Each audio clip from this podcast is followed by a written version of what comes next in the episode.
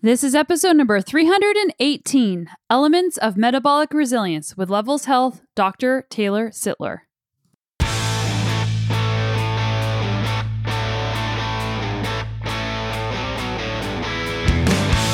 Welcome to the Sonya Looney Show. This is a podcast about high performance and well being, and I'm your host, Sonya. And if you're new around here, I am a world and multi time national champion in mountain biking, and I still race professionally. I'm a health and mental performance coach, a writer, a mom of two little kids, and I own my own business. And if you're not new around here, welcome. I'm so glad that you're back, and I'm so grateful that you are part of this awesome community and that we get to learn and grow together.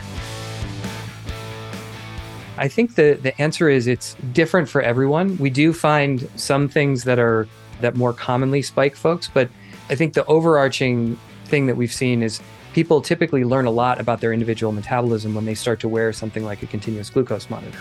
Because we are all so different, I like to say 50% of human variation occurs at less than 1% of frequency, which means your particular enzymes and how they metabolize are quite different from everybody else's. So, just wearing a, a continuous glucose monitor or getting some kind of feedback can give you a lot of information about what foods are not good or good for you. Health and high performance have many different elements and many different buckets to consider. And one of those is metabolic health. Dr. Taylor Sittler is the head of research at Levels Health, a company dedicated to helping people optimize their metabolic health. Levels provides real time feedback on how diet and lifestyle choices impact metabolic health through biosensors like continuous glucose monitors. And I was wearing one of these a couple different times to get a baseline on my metabolic health and get some insight into what things like exercise and sleep and the d- types of foods I was eating were Im- how, and how they were impacting my metabolic health. Dr. Sittler is a physician and entrepreneur, previously co founding Color Health. He completed his residency in clinical pathology at UCSF and started a genetics research group with David Patterson in the computer science department at UC Berkeley. And if that's not enough, Dr. Sittler received a Howard Hughes Medical Training Grant and scholarship during medical school at the University of Massachusetts and UCSD and has published his papers on pathogen detection and characterization. As you can see, Dr. Taylor Sittler has a lot of experience and a wide breadth of knowledge and I was really excited to sit down with him and talk about how we can be more metabolically resilient in our lives. We talk about how to be more resilient as athletes, especially on the mental side of things, and how you can be biologically resilient is a, a new topic. If you want to check out Levels Health, make sure that you use the link in our show notes to do so. And I also recorded an episode with Dr. Casey Means a while back on metabolic health as well. Why should we care about metabolic health? A lot of us might think that it comes down to the weight on the scale or if you exercise or your body mass index, but that doesn't necessarily mean that you're metabolically healthy. And that's why I found this conversation so interesting. People with an ideal metabolic health have ideal levels of things like blood sugar, triglycerides, high density lipoprotein cholesterol, which is your HDL cholesterol, blood pressure, and waist circumference without using medications. And these factors directly relate to a person's risk for getting things like diabetes, like heart disease, like stroke. And fun and alarming fact is that only 12% of Americans are metabolically healthy. How your body responds to glucose can change on a daily basis, and it's not just food that affects that. And that is another topic that we get into today. Chronic stress is something else that has been affecting many of us, especially in the last two years. And chronic stress also plays a role in our metabolic health. Today's podcast partner, Inside Tracker, is a great tool to assess parts of your metabolic health. To live your healthiest, longest life possible, you need to understand what's going on inside your body. Inside Tracker is the ultra personalized performance system that analyzes biomarker data from your blood, DNA, lifestyle, and fitness trackers to help you optimize your body and reach health and wellness goals. I've been using this company since 2017 and they make it super easy. You can either go into a lab if you're in the US, or you can have somebody come to your house for a mobile blood draw if you're in Canada, like me. And it's pretty simple, and you get to see all of this data that you wouldn't get if you just went to a doctor and got a blood test. You can set what your goals are for your health. So, if your goal is something like metabolic health, or your goal is healthy aging, or say something like endurance training, Those factors are taken into account when Inside Tracker recommends different lifestyle interventions that you can make so that you can improve upon these and achieve your optimal health goals. That said, Inside Tracker is about human potential, human performance, and health and wellness. It is not for sick care of disease control, but it can give you great baselines for everything that you're doing. And their app gives you so much information. It tells you things that you can do and small habits every single day so that you can improve your health and performance. Getting a personalized daily action plan with guidance on the right exercise, nutrition, and supplementation for your body so that you can improve upon these biomarkers for your next test and see that improvement is really empowering. To get 20% off the entire Inside Tracker store, I highly recommend their ultimate test as well as their inner age test. Go to insidetracker.com slash Sonya, and that's insidetracker forward slash Sonya to get 20% off the entire Inside Tracker store. And if you are using it, I'd love to hear how it's going for you because it's, again, it's been something that I've been using for a number of years. And in fact, I have my next test coming up just around the corner. All right, let's get into the show. Here is Dr. Taylor Sittler. Hey, Taylor, welcome to the show. Thanks, Sonya. Great to be here. Well, it's so much fun to get to talk to you because we're both passionate about health and performance. And I think that Uh, like psychological resilience is something that we talk a lot about on the show, but biological resilience is maybe a topic that hasn't been covered in great depth. So, can you tell me what you mean by biological resilience?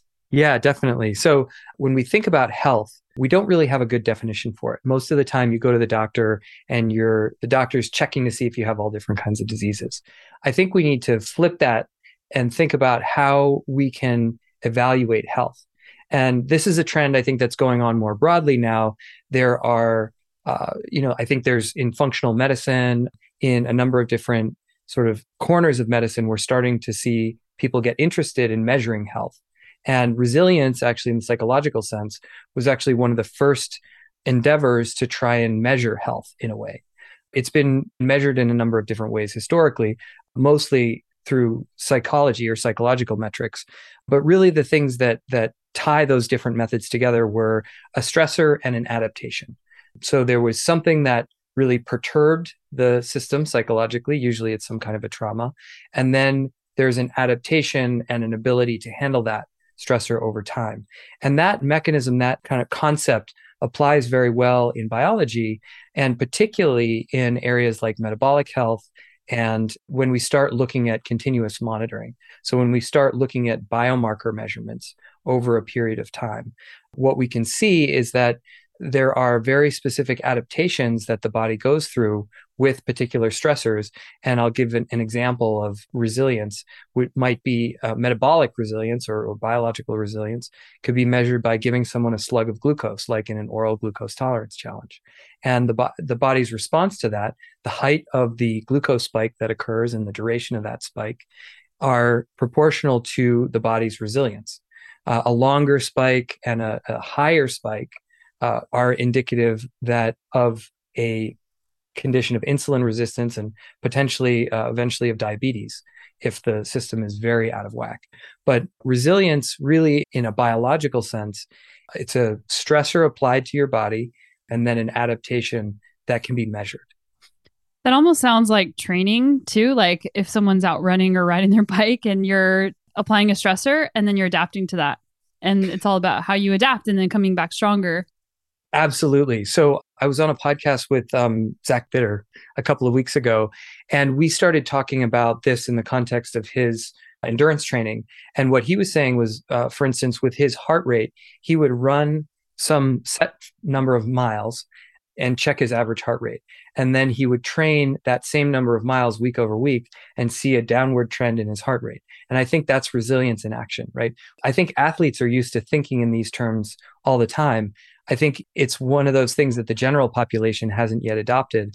And we use resilience clinically. So there's an oral glucose tolerance test. There's a, a, cardiac stress test that a, that a cardiologist will use. So physicians have started to use this clinically for a while. It's just not sort of in the general circulation yet. And now that we're doing these, now that we're able to monitor things continuously, like glucose, heart rate, we can actually do resilience measurements all the time. I think that something that's important to note with resilience is that we are able to change and it could change in both directions. But I think that a lot of times you're talking about the general population, they just think like, oh, that's just the number and I can't fix that number. That's just how I am. But in terms of, you know, glucose and metabolic resilience and fitness, what are some things number one that you're looking at? You mentioned glucose. Like people mm-hmm. just might not be really familiar with what is you know continuous glucose monitoring. What is metabolic health? What is a metabolic yeah. problem? So can you go into that direction? Yeah definitely. So metabolic health is you know it's important for us to also get into the state of metabolic health of the country which is pretty poor. But metabolic health is really the health of your system, your metabolism. Every single cell in your body burns energy in the form of either glucose or fats. And it can switch, or most cells can switch between those two forms. Metabolic health is how well those cells are performing with those energy sources. So there are three main organs that are involved in making sure that there is an adequate level of energy in your body at all times. Those are liver, your fat, and your muscle.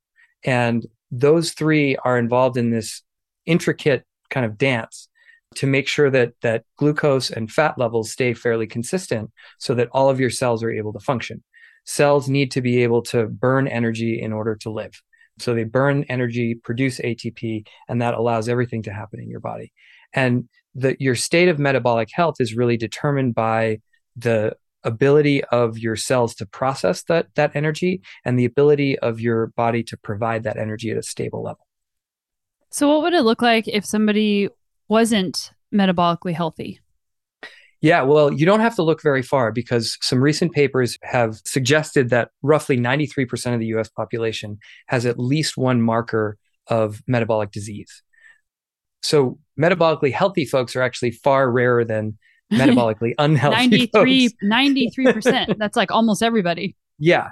And and this is really due to the type of food that we're eating and the type of food that we have been eating for the last 20 to 30 years or even longer. I would say in the 1970s uh, we started subsidizing wheat and corn production in the us which ultimately resulted in a lot of high fructose corn syrup being produced. And now we see tons of refined carbohydrates and refined ingredients in the foods that we eat. And that has massively impacted our metabolisms. First, it's overloaded us with, with mostly sugars and starches. And that results in insulin resistance, which is intimately tied to metabolic health. And so, someone who's metabolically healthy, I would say, is able to handle a, a pretty large meal of any kind with an appropriate insulin response and then dropping the sugar level in the bloodstream fairly soon after the meal. Someone who's metabolically unhealthy may end up with an elevated sugar level in the bloodstream for a prolonged period of time. And we call that insulin resistance because usually starting with the muscle, there's no response, there's an inadequate response to pulling that glucose into the cells and removing it from the bloodstream. So we're primarily focusing on glucose and how long glucose is potentially out of range and how quickly it comes back down. You mentioned food as one of the primary ways that are contributors to health or lack of health. And mm-hmm. you mentioned refined carbohydrates. And I, I'm just putting this out there for the listener because carbohydrates have been demonized so much. And I'm glad that you said refined because people just put all carbohydrates under one umbrella. Can you, for the listener who's unsure, can you define more specifically what is the problem with refined carbohydrates in terms of metabolism? Absolutely. I mean, I think fundamentally our bodies have evolved to eat food, right? That's food that you pick from a tree or from a root or something in the ground, right? Fruits, vegetables, things like that.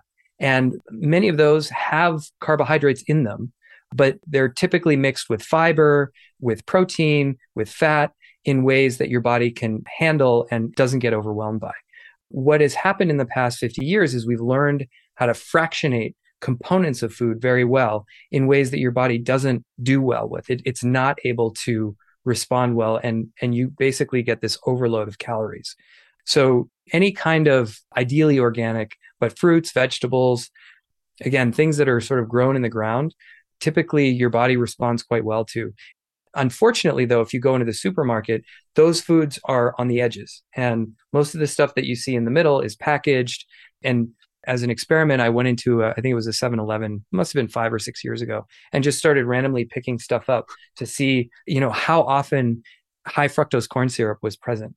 High fructose corn syrup in particular is bad because high fructose corn syrup, for a number of reasons, causes the liver to accumulate fat and is particularly bad for the body in terms of inducing metabolic disease.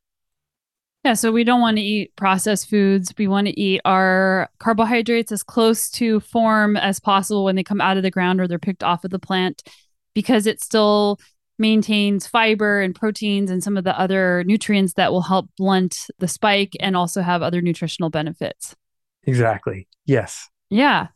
What are some foods that people might not realize? Like we talked about the refined carbohydrates and high fructose corn syrup, but what are some other maybe more insidious foods that you've noticed spike people's glucose and contribute to, you know, maybe less than ideal metabolic health? Well, so that's a really interesting question. I think the the answer is it's different for everyone. We do find some things that are that more commonly spike folks, but I think the overarching thing that we've seen is people typically learn a lot about their individual metabolism when they start to wear something like a continuous glucose monitor. Because we are all so different, I like to say 50% of human variation occurs at less than 1% of frequency, which means your particular enzymes and how they metabolize are quite different from everybody else's. So just wearing a, a, continuous glucose monitor or getting some kind of feedback can give you a lot of information about what foods are not good or good for you. Some of the biggest offenders that we see are Pop Tarts, for instance. They they tend to spike a lot not surprisingly but but that that particular tag because in the levels app you can actually tag what you're eating and then we'll correlate it with the the glucose spike mm-hmm. so that one i think is the the most common the most the biggest offender some other ones that we see very frequently are things like oats which people think are healthy but actually do result in in quite a bit of glucose rise in the bloodstream and i would say you know pretty much any kind of a refined starch or carbohydrate, and particularly drinks that have high sugar content. It turns out you can drink calories much more quickly than you can eat them. And oh, sorry, one more piece about the high fructose corn syrup. When you take in calories from from fructose and from high fructose corn syrup, there are certain hormones that indicate that you've taken in enough calories and and it's there are satiety hormones and those hormones are they they don't function as well when you take in large volumes of high fructose corn syrup as opposed to something like, you know, like honey or some sort of a more natural sugar. Yeah, I was actually going to ask you about some of the fake sweeteners or like the sweeteners that don't have calories, like stevia. Like, mm-hmm. how does that impact um, glucose, if at all? Yeah, that's a that's a good question. I mean, most of those are actually designed to not be taken up in the intestine, so they don't go mm-hmm. across the intestinal wall. Mm-hmm. Some people have I think we have seen some shifts in glucose. It's not clear exactly why. I think some of these things can be partially metabolized in the gut, and then there's some idea that there's there's some other mechanism of action going on there where there's an you know, I can't say for sure, but most of these are designed essentially not to go across the intestinal wall. So for most of the artificial sweeteners that are out there, you wouldn't necessarily see a glucose spike, but it's not clear that like I think with some of them that more testing is really going to be needed to know whether there are other effects that negatively impact you in terms of your health. I think the the safest thing to do is really just again to eat food and not artificial eat real food. food. Yeah, yeah, eat real food is really what it comes down to.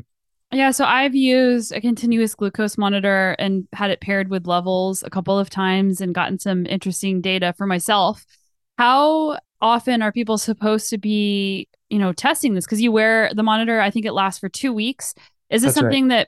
that uh, that people should be wearing all the time? Is this something people should periodically check like every few months? Like what's recommended here yeah well i think there's definitely no recommendation so far i think we're we're learning a lot about the use of continuous glucose monitoring in the general population and we at levels just launched a large clinical trial looking at this so we still need to establish what the ranges are and what the utility is in the general population. I think it's much better described in type 1 and type 2 diabetes, but we're really learning a lot right now.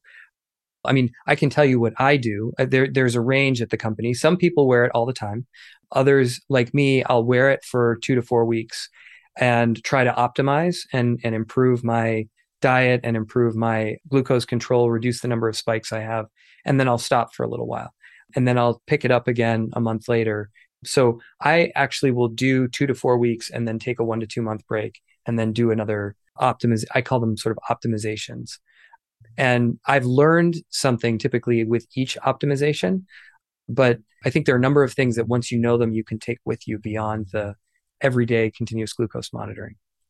Yeah, the personalized medicine piece of this I think is really interesting. And just in general, how there's a lot of data available to the general public so that they have autonomy for, you know, taking control of their health. And one of the main elements of motivation is autonomy and feeling like you have some some sense of control instead of just reading some numbers. If you maybe get a, a, blood test maybe even get a copy of a blood test which is just a snippet in time and isn't even a continuous thing. So being able to see what you're eating or even how other life stressors are impacting your metabolic health is really cool and really empowering.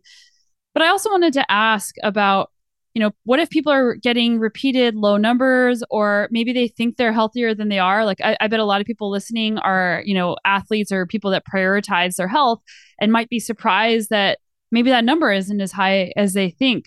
How have you guys as a company thought about people dealing with feeling discouraged about what the results might be?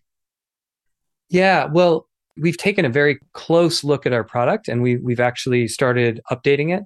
So we used to have this idea of a metabolic score that we gave everyone each day uh, that mm-hmm. gave you some indication of how things went for the day.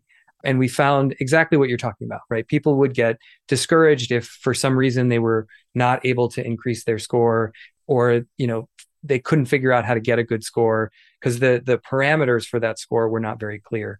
We've moved away from that kind of messaging and from the idea of a one definitive score and what we're starting to move toward are identifying wins and identifying ways that people can improve. I mean, where we started was this idea that your resilience can change, right? And it really can.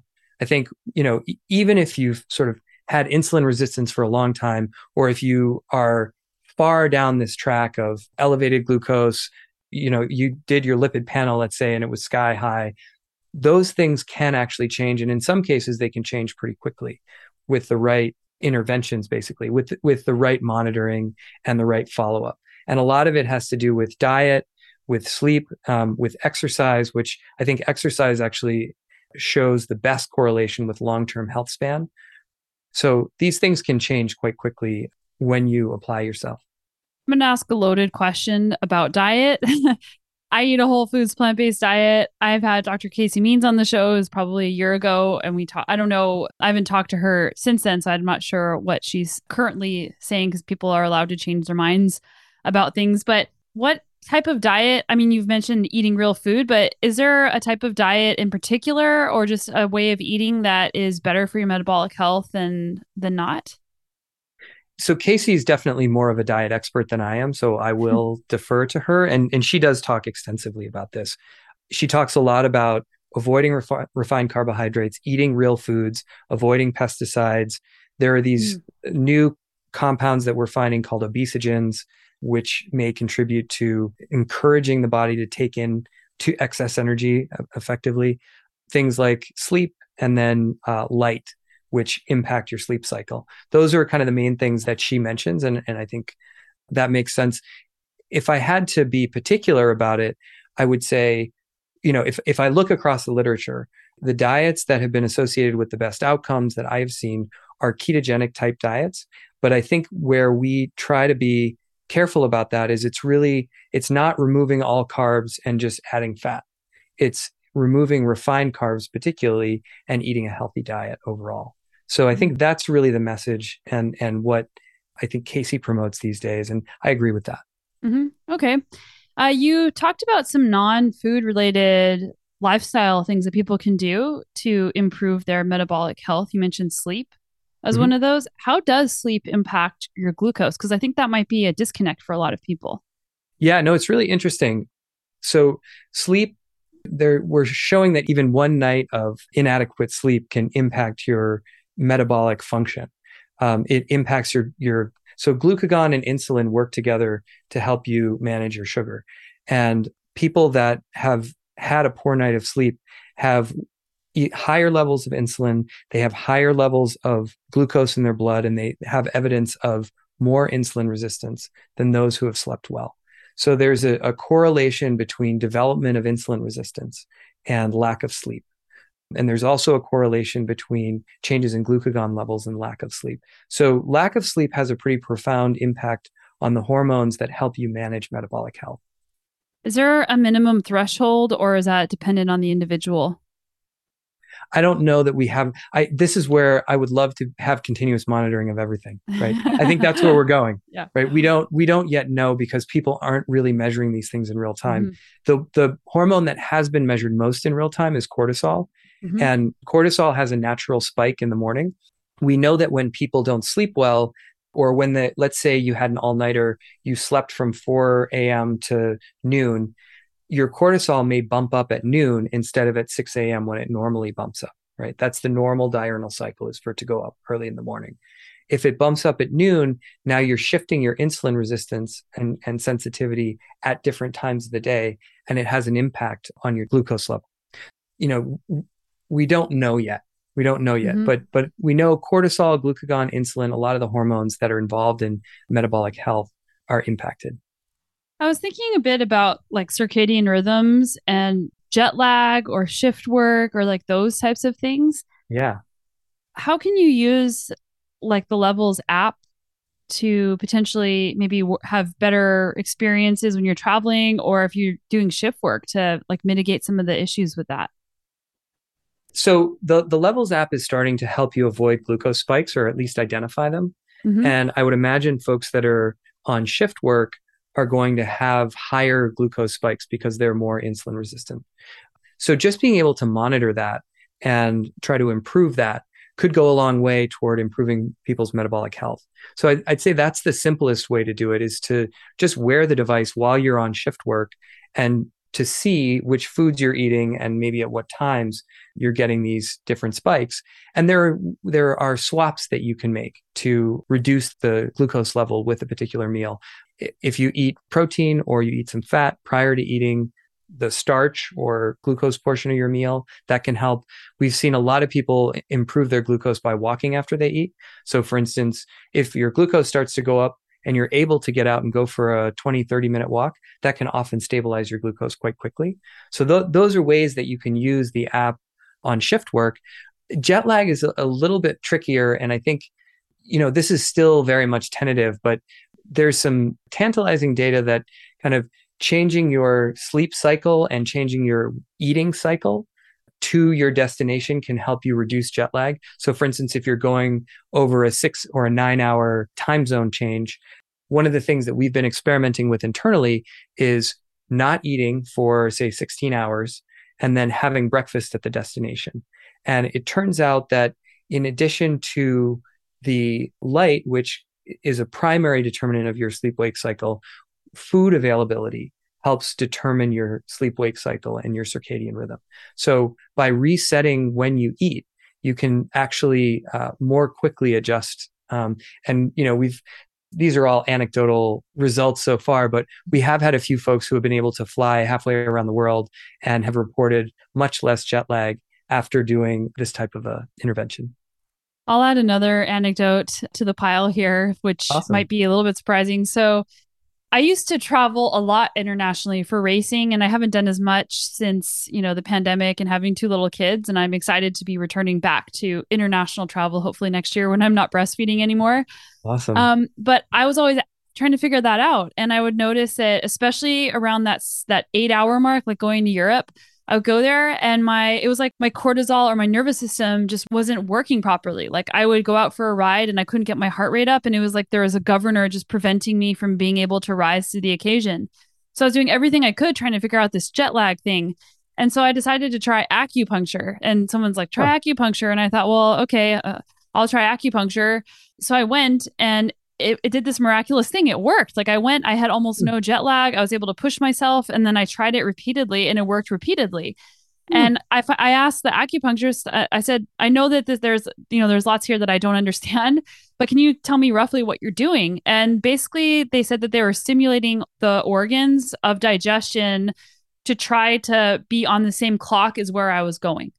Oh, so that's really very similar to what you just said, but it, it was through like through yeah, acupuncture. Through acupuncture. Was, was, this this was acupuncture you were doing at the destination you were flying no, to? it would be before I left. They before would be yeah, they'd be like trying to set my clock essentially to, you know, my digestive clock to uh-huh. what it would be like at the new destination. So I wow. thought that was really interesting. And then huh. now you said that, so I'm like, well, maybe there was something to that.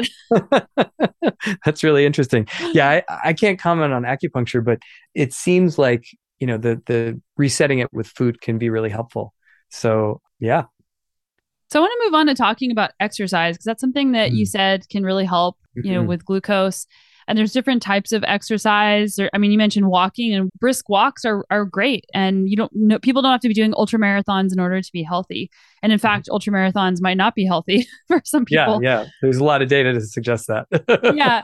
So in terms of training, is there like a, a better than option like strength training, endurance training? What's, what's the best for your metabolic health? If there is a best. Yeah, I think both types are good. If I had to, what I'll, I'll split it into glycolytic or anaerobic versus aerobic, right?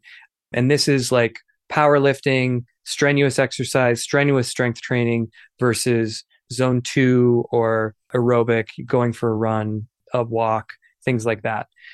And actually, both are, are helpful and, and both are actually required, I think, for a healthy body. I mean, what's interesting is there are different effects on the continuous glucose monitor. So, for strength training and strenuous exercise, we typically see a rise in glucose. So, for instance, when I go do a CrossFit workout, my glucose will go from 90, let's say, up to 170 or 200. That's milligrams per deciliter. If I were to do a longer walk or a very slow run, a slow jog, let's say in my zone two, usually uh, between like 120 to 140, then I often will see a drop in my glucose as my uh, slow twitch muscles are spending more time burning fat and they're working aerobically. So both of those things are are super helpful metabolically and as you know both are are required for fitness if you want to be a any kind of an endurance athlete and you know most types of athletes in general because those two types of muscle help each other out.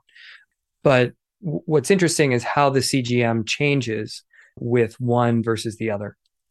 I wanted to ask about body fat because there's an assumption that if you are overweight, then you are probably metabolically unhealthy. But if you don't have excess body fat, you're not overweight or obese, can you still be metabolically unfit? Yeah, well, if if this paper that came out this past summer is correct, then many people are unfit. The ninety three percent overweight and not. Yeah, I mean yeah. that's a, that's a lot of people so I think because of the diet that we consume as a country, uh, many of us are unhealthy metabolically. What we see is over time, a lot of the results of unhealthy eating are calorie overload. And that can result in varying degrees of weight gain depending on the individual. But, you know, there are a lot of individuals who are, who seem healthy otherwise who when if if you were to do a number of laboratory tests you might find out that they're not they, a lot of these people have insulin resistance so their fasting insulin level will be high or they have some other marker of metabolic disease which is things like blood pressure etc and how does chronic stress play into all of this? Because I think that, especially with the last couple of years, a lot of us have experienced probably higher levels of stress. And maybe weren't even able to and still maybe aren't able to do the things that they used to do to relieve that stress. How does chronic stress play a role in metabolic health? Yeah that's a great question. We think that i mean it, this is still very controversial because it's been hard to measure but one of the hormones i was talking about earlier cortisol uh, typically stays elevated longer in people who are under chronic stress. And we know that that is associated with overall increasing fasting insulin and insulin resistance, which is then likely to result in an elevated glucose and make you sick over time. So we know that there's a correlation between the hormones that are involved in chronic stress and metabolic disease. So what is happening in society is there's this confluence of events. It's the food that we're eating, coupled with the stress that we're under, coupled with the fact that we are not exercising, which is just overloading our bodies. I, I think if it were any one of those individually, we probably would be more resilient, not mm-hmm. to use the word incorrectly. But I think the confluence of those things, particularly diet and stress together, uh, and lack of exercise, are really making people sicker. Have you seen any stress relieving activities that have made an impact on that score, holding diet as a constant? We haven't been able to do studies that specific yet. I think that the interesting interventions that we've seen for chronic stress are things like mindfulness, breath work, which is really interesting. So, you know, these uh, short, even, you know, 15 minute breath work exercises with rapid inhalation, exhalation, and, and breath holding seems to reset the sympathetic nervous system. And there is some evidence that can improve the stress hormones. You know there's there's one other thing that i didn't talk about one other intersection between diet and disease and that is there's over time chronic inflammation develops. And inflammation is another thing that is exacerbated by chronic stress.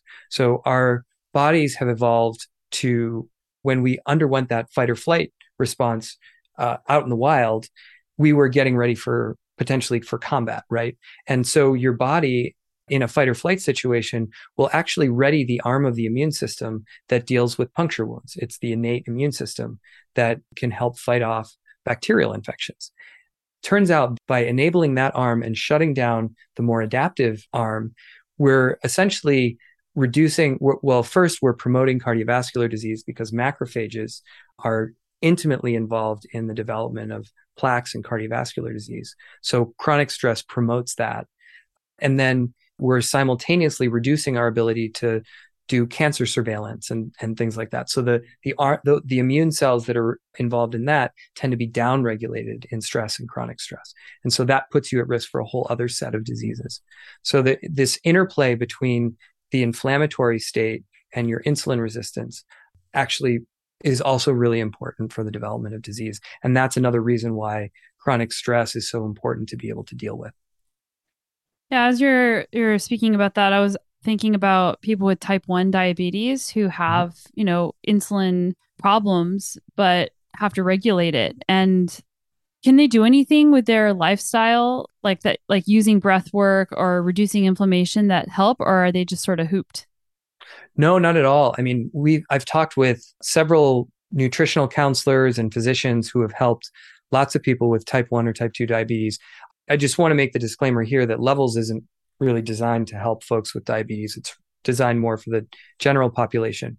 But there are programs that have been really successful in helping people with both type 1 and type 2 diabetes to achieve better metabolic health. And I think one of the things that many of them will tell you is that a good exercise regimen, for instance, can really help put glucose in check because it sensitizes the muscles in the interior. So people have to take less insulin. I'm kind of jumping around. Now I'm jumping back to exercise. So sure. we are talking about inflammation and exercising too much can actually cause excess inflammation in the body if you're doing too much. So, and I'm assuming that impacts your immune system. And you were talking about the interplay of the macrophages and mm-hmm. was it what was the other part? And the the adaptive arm of the immune system. Yes. You know, I th- I think damage following exercise is a really interesting one. I, I'm not super familiar with the literature on that, but my guess is uh, the type of tissue damage that occurs and the and the follow up response is very different from the type of activation you get with stress and with chronic mm. stress. I mean, I don't really have a good basis to comment, but I don't have any reason to believe that the inflammation that follows tissue damage from exercise uh, puts you at higher risk for metabolic disease. Okay. And you you mentioned high blood pressure and how chronic stress could contribute to higher blood pressure. Mm-hmm. Why does that happen? Yeah, so that's actually quite controversial. Actually, when in going back and looking at the literature, I think there's a more a more well-established correlation between food and uh, blood pressure than there is between stress and blood pressure. We know that the you know epinephrine is so epinephrine is one of the primary hormones that's released in the fight or flight response, and that causes your heart rate to go up and it causes your arteries to constrict. So that's an immediate vasoconstrictor and will cause your blood pressure to go up immediately. Now, what that whether that keeps your blood pressure high or maintains the blood pressure at a higher rate is still very controversial, but that's a plausible mechanism under stress. In a dietary sense, so if you're eating too many refi- refined carbohydrates, for example, the elevated insulin levels that will be in your bloodstream can both cause a change in the kidney salt retention, which can increase your blood volume and increase your blood pressure. And you can also see there's also a direct action of insulin at the what's called the endothelial lining, the inside of the cells that changes the tension of the vessel through nitric oxide. So the, there are those two mechanisms by which uh, insulin can impact the blood pressure in the body. Yeah, the main re- one of the main reasons that I started eating a whole foods plant based diet like ten years ago was because everyone in my family would get high blood pressure as they got older, and mm-hmm. I was like, wait a second, like this. I don't believe that this is going to be genetic. Like this can't happen to me, and we'll see what happens. But that was the primary reason was was diet. But I've been thinking about other things that impact blood pressure because having high blood pressure isn't good for you. So we are talking about stress, we're talking about breath work, and mm-hmm. I don't know anything about the literature, uh, how stress or breath work can improve blood pressure, but it's just been on my mind. Oh yeah, no, interesting. Mm-hmm. I mean, yeah, I, I don't know that there's a great correlation. We still need to do more studies, and it's hard to get people to do studies on interventions like breath work because there's no pharmaceutical company behind it, right? There's no there's no payer that's willing to do these these large clinical trials.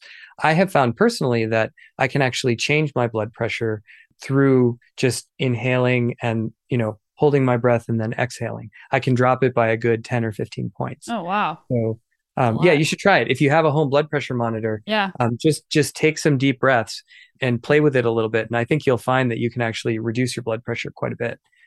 I mean, this is another anecdote. I, I don't think we can make much of it, but it's kind of funny. I had high blood pressure when I was in my residency, and you know, obviously, it's a fairly high pressure environment. Um, but what was really interesting is I had to get on medication for it. I was on a fairly high dose of lisinopril, and actually when my residency ended and then my roommate moved out my blood pressure went back to normal and i could get off the medication. So, so interesting. you know there it's it's very anecdotal and I, I think you know blood pressure particularly in young to middle-aged adults can be very labile. So there are a number of factors that influence it. But yeah i think there are also a lot of things to that same point that can change it. So, do you have any professional athletes that are using levels during sport? Like, I think that the UCI might I think it might be illegal to have a CGM in while you're racing and to be using it. I can't remember. I, th- I thought I heard that. But have you been working with athletes so that they can make better nutritional decisions while they're exercising? Yes. Both internally, we're working with a couple of athletes as well as sponsoring studies for athletes. And there's a really interesting paper that I can't talk too much about uh, that'll be coming out soon showing that by changing a diet, you can actually achieve great. Well you know what? I'm not going to say it because i'm not sure what they want. They're one of our one of our good external collaborators and mm-hmm. they've done some fantastic research on basically the diet that an athlete would can consume and the performance they can achieve. And mm. i think it's it's you know what we're seeing more and more and and this isn't just from this study but there are a number of studies now showing that you can achieve great athletic performance and still have manageable gl- blood glucose um, I, I, think what happens with a lot of athletes is they will carbo load for various reasons, and and that can actually cause pretty pretty massive glucose spikes. And you don't necessarily you don't need to do that in order to perform well. Now there are obviously certain activities that that will require it. If you're doing you know CrossFit games or something like that, you may need to you know there there are different strategies that people employ. But i think what we're seeing is in general you can both maintain good glucose control and good performance. Yeah i imagine that it's one of those it depends questions of you know what is the intensity? What is the number of days in a row that you're doing? Because there's the muscle and liver glycogen depletion that needs to be replaced but then maybe people are over replacing what they're uh, what they're using. That's right. And it's easy it's quite easy to do that right? Given the substances that are now available to us, we can take in glucose at a phenomenal rate. I mean, I only have to drink a can of Coke to see that, right? Mm-hmm. And you know, there are lots of specialized, you know, the the little goo shots or whatever you use for different types of endurance and and performance athletes. So I think, you know, one important thing you don't have to do this during a race, but as an athlete, it might be a good idea to just check your glucose for a couple of weeks during your training and to see if you're having major glucose spikes because you I think the the data is showing us is that you can cut out those glucose spikes and still achieve solid athletic performance. Yeah, um, something interesting that I found when I was using it because I would check it like, okay, I feel like my blood sugar is dropping on my bike, so I would stop and scan the the CGM and then look and then see how different sport nutrition products would impact my blood glucose. And yeah, it was interesting to see that like fig bars made it spike up the worst and i was huh. really surprised by that because like there's there's a little a little bit of fiber in there but there i didn't look at the ingredients there might be like added sugar in there too oh for sure yeah the, the i would be surprised if there isn't just a little bit of high fructose corn syrup in there too but maybe not it depends on the brand that you get but i think just thinking about the outside of those right there's there's fig in the middle which is already like if you look at fruit fig and dates are some of the have the most sugar and, and fructose in them and then if you add the the refined carbohydrates that's in the mm-hmm. shell around the outside, that's probably a pretty good one-two punch. Yeah. Yeah. So I think that just talking about some of the, these things is going to spark interest with some of the listeners of like, well, curiosity here. Like, I, I wonder, you know, what I'm like and how I can get better. And that's why I was using levels and I want to do it again now. Um, awesome. Offline, we were talking a little bit about like lactate and ketones. Mm-hmm. Is that a direction that Levels is looking at? And is that something that could be tested continuously, like glucose? Well, what's interesting is we're seeing a lot of companies start to develop other metabolic monitors. So there are several ketone monitors. Most of those use breath ketones.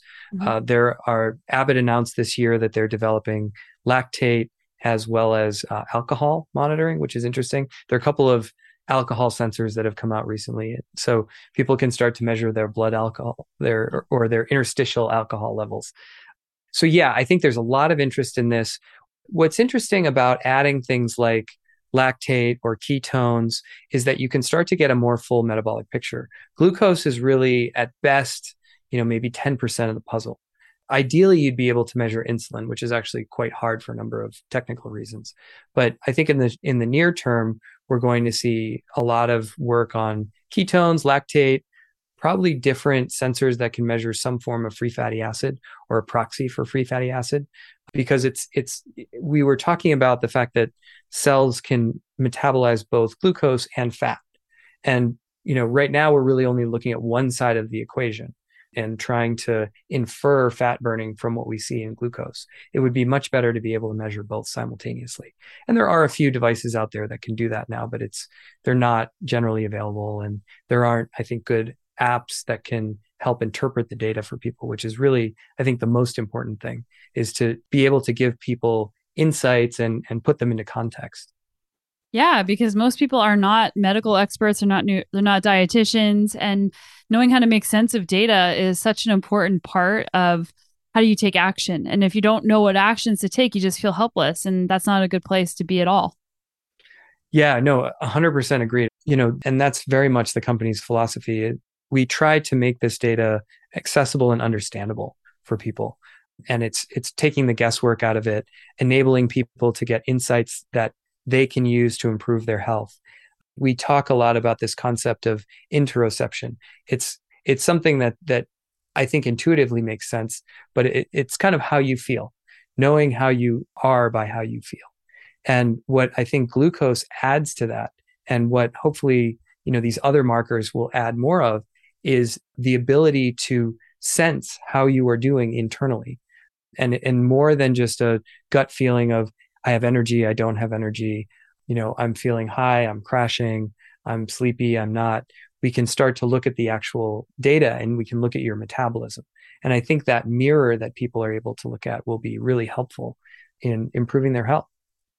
Yeah, I was just thinking about knowing how you feel versus looking at a number. And I think you need both. But the totally. other side of it is totally. like people will look at the number to be like, okay, how do I feel? To, like HRV is a prime example. You know, they'll look at their HRV in the morning and be like, oh, it's low. I'm going to feel bad today. And then they just end up feeling bad today because they decided that they're going to feel bad today.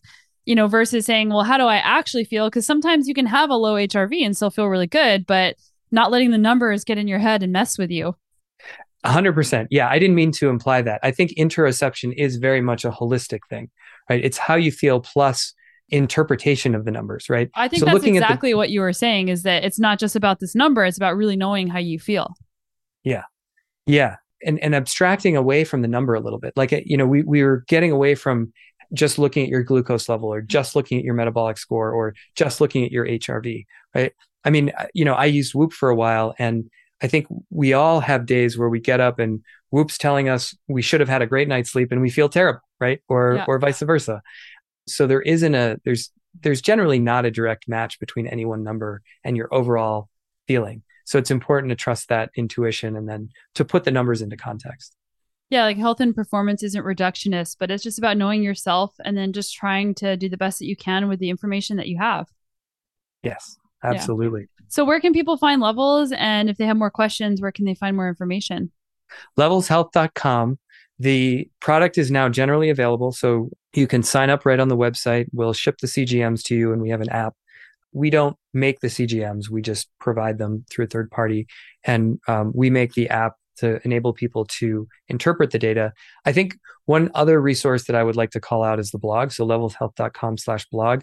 We've made a real effort, and I think the team's done an excellent job of creating educational content that's not biased. We're not trying to get people to buy CGMs. What we're trying to do is help people understand metabolic health and how it impacts them. And I think the team's done a really great job of covering all the issues related to metabolic health and how these might impact you. Yeah, I've spent some time on that blog and also in the app. There's recommended, you know, reading, and I think that that education piece is really cool. Awesome, thanks. Yeah, we've been working hard at that. I have to give the team a lot of congratulations there. Well, thanks so much for coming on the show. And hopefully, after listening to this, people are more curious about their metabolic health and taking action to be their best self. Absolutely. Thanks for having me, Sonya.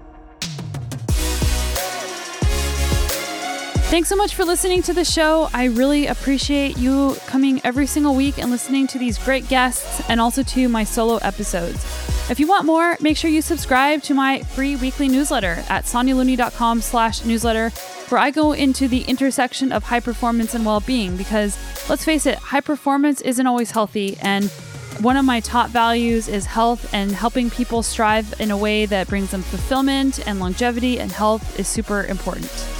Thank you to those of you who are supporting my work on Patreon at patreon.com slash the Sonya Looney Show and PayPal with your donations.